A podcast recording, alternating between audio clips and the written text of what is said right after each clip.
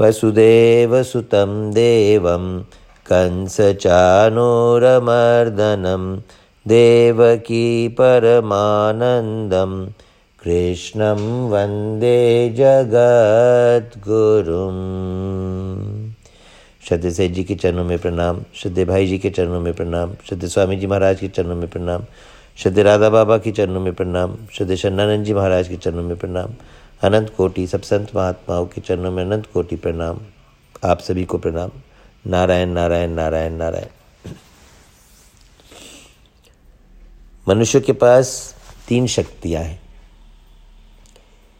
एक जानने की शक्ति, एक मानने की शक्ति और एक करने की शक्ति। इन तीन शक्तियों को लेकर ही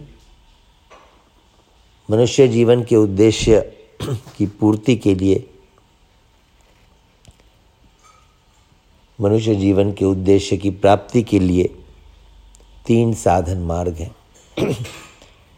जानने की शक्ति को लेकर ज्ञान योग, मानने की शक्ति को लेकर भक्ति योग और करने की शक्ति को लेकर कर्म योग।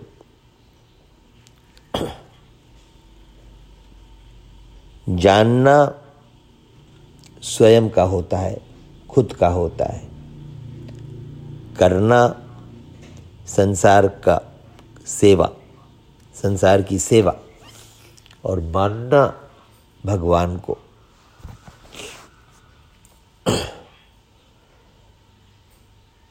अधिकतर चर्चा जो मिलती है, अधिकतर साधन की बात जो मिलती है, जानने और मानने की मिलती है।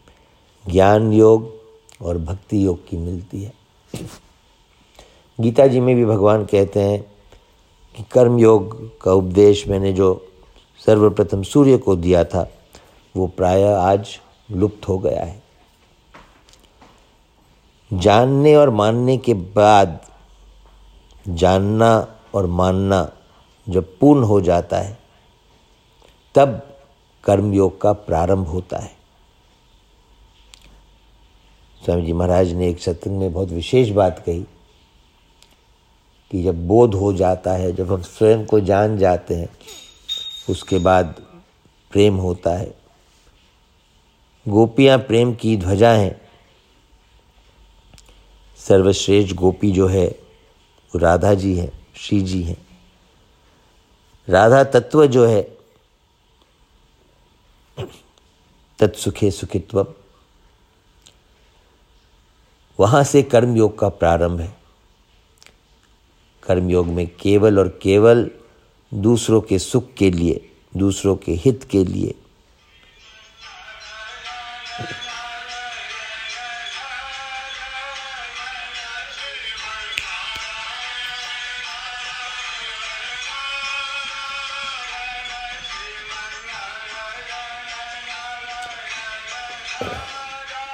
नारायण नारायण नारायण नारायण।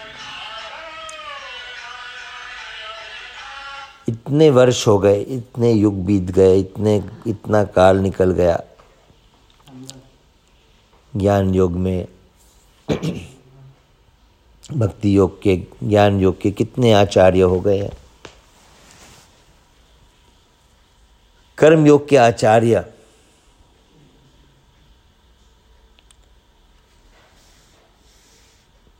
श्रद्धे से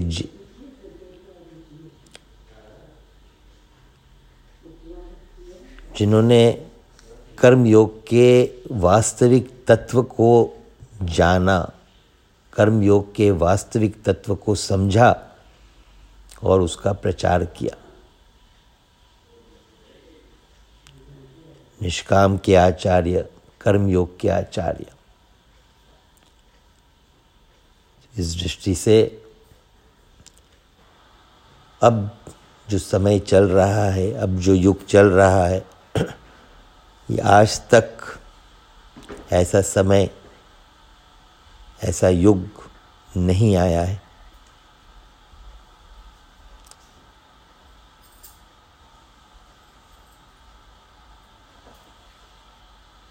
कर्मयोग में खास जो बात है, कर्मयोग का खास तत्व जो है, अपने लिए कुछ भी नहीं करना। न मम। तीन अक्षरों का, तीन अक्षरों में पूरा तत्व आ जाता है। न मम। तीन शब्दों में, मेरे लिए नहीं।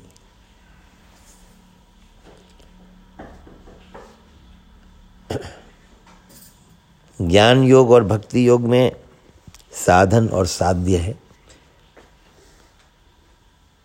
साधन ज्ञान और साध्य ज्ञान। भक्ति योग में साधन भक्ति और साध्य भक्ति। कर्म योग में साधन और साध्य का भेद नहीं है।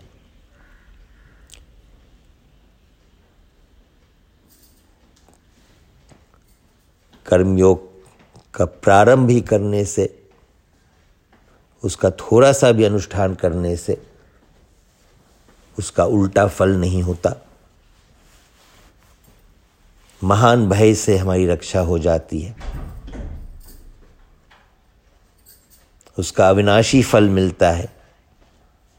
उसके फल का कभी भी नाश नहीं होता। दूसरे अध्याय के चालीसवें श्लोक में भगवान कह रहे हैं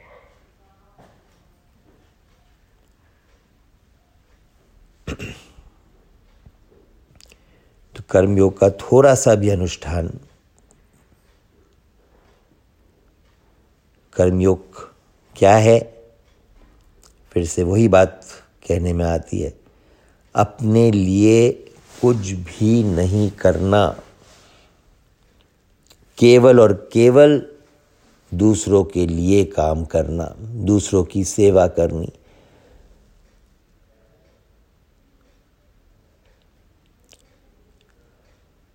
और दूसरे को भगवान मान ले, भगवान का स्वरूप मान ले।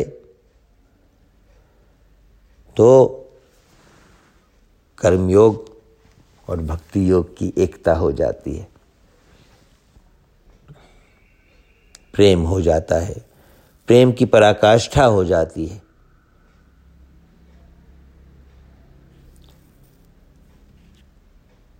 आज का विषय तीन योग था। महाराज जी इसको सुगमता से समझाते हैं। ज्ञान योग में जो कुछ भी अपने पास है, शरीर, संसार, वो सब प्रकृति की है। अपनी नहीं है, अपने लिए नहीं है। भक्ति योग में जो कुछ भी है सब भगवान का है, अपना और अपने लिए नहीं है। कर्मयोग में जो कुछ भी है, सब संसार का है, अपना और अपने लिए नहीं है। तो जिस किसी भी मार्ग के हम साधक हैं, हर मार्ग में एक ही बात है कि जो कुछ भी मिला है, वो अपना और अपने लिए नहीं है। उसका उपयोग, उसका प्रयोग केवल दूसरों के लिए ही करना है। दूसरों के हित के लिए ही करना है। और वहाँ पे अभिमान नहीं आ जाए। उन्हीं की चीज़ मान के, उन्हीं की वस्तु मान के उनको देना है।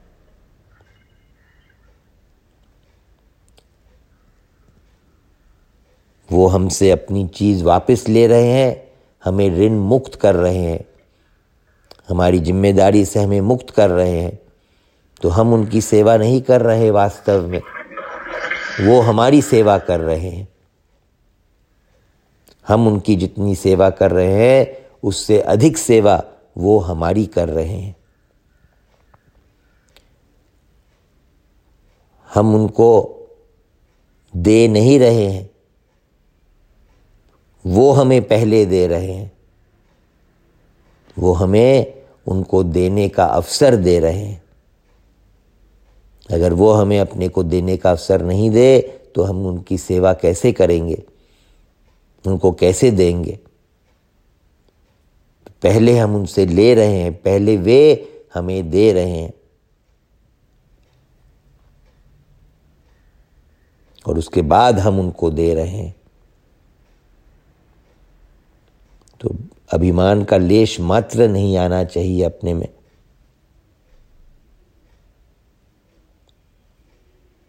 कल जैसे बात आई थी, सेव्य को पता भी नहीं चले कि सेवक कौन है। जिसको हम दान दे रहे हैं, जिसको हम सेवा कर रहे हैं, उसको ये पता भी नहीं चले कि देने वाला कौन है। तब गुप्तदान, जब निष्काम सेवा होती है। तब प्रेम होता है।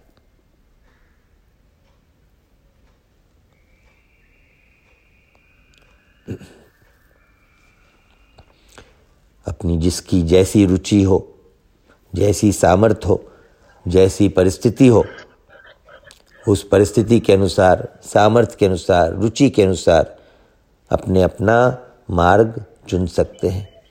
अंत में सारे मार्ग, सारे मार्गों का परिणाम एक ही है। अपना स्वरूप बोध हो जाएगा, तत्व में प्रवेश हो जाएगा, भगवान की प्राप्ति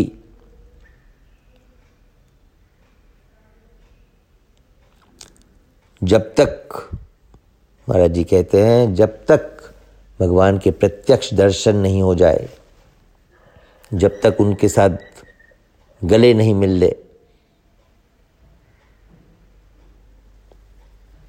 तब तक संतोष मत करना। जब तक एक भी जीव का कल्याण बाकी हो, तब तक संतोष मत करना। जब तक कोई भी दुखी हो, कोई भी भयभीत हो, कोई भी चिंतित हो,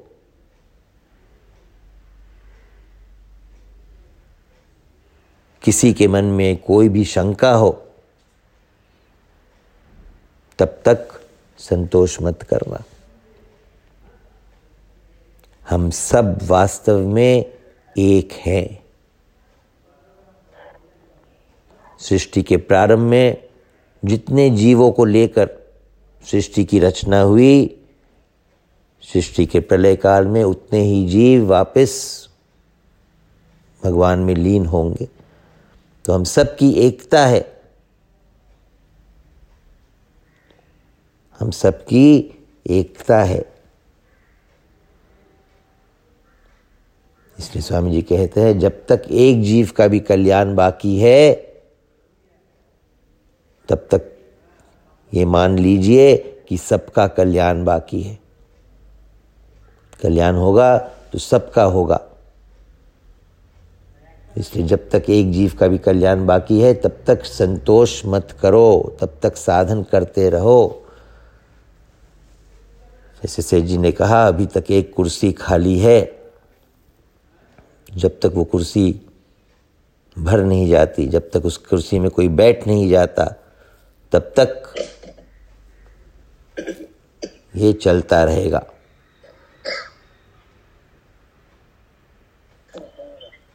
तो यहाँ पे हम आए हैं, मनुष्य जीवन, मनुष्य मात्र के पास ये सामर्थ्य है, ये योग्यता है कि इस आने जाने को वो सदा के लिए समाप्त कर सकता है। इस काल चक्र को वो सदा के लिए रोक सकता है।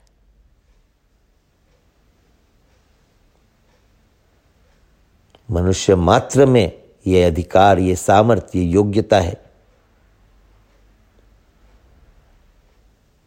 जन्म मरण के चक्कर को वो सदा के लिए खत्म कर सकता है। तो चाहे हम जिस किसी मार्ग से भी जाएँ, हमारा उद्देश्य, हमारा लक्ष्य यही होना चाहिए। नारायण नारायण नारायण नारायण। श्रद्धे सेठ जी के चरणों में प्रणाम, श्रद्धे भाई जी के चरणों में प्रणाम, श्रद्धे स्वामी जी महाराज के चरणों में प्रणाम। श्रद्धे राधा बाबा के चरणों में प्रणाम श्रद्धे शरणानंद जी महाराज के चरणों में प्रणाम, अनंत कोटि सब संत महात्माओं के चरणों में अनंत कोटि प्रणाम। आप सभी को प्रणाम। नारायण नारायण नारायण नारायण।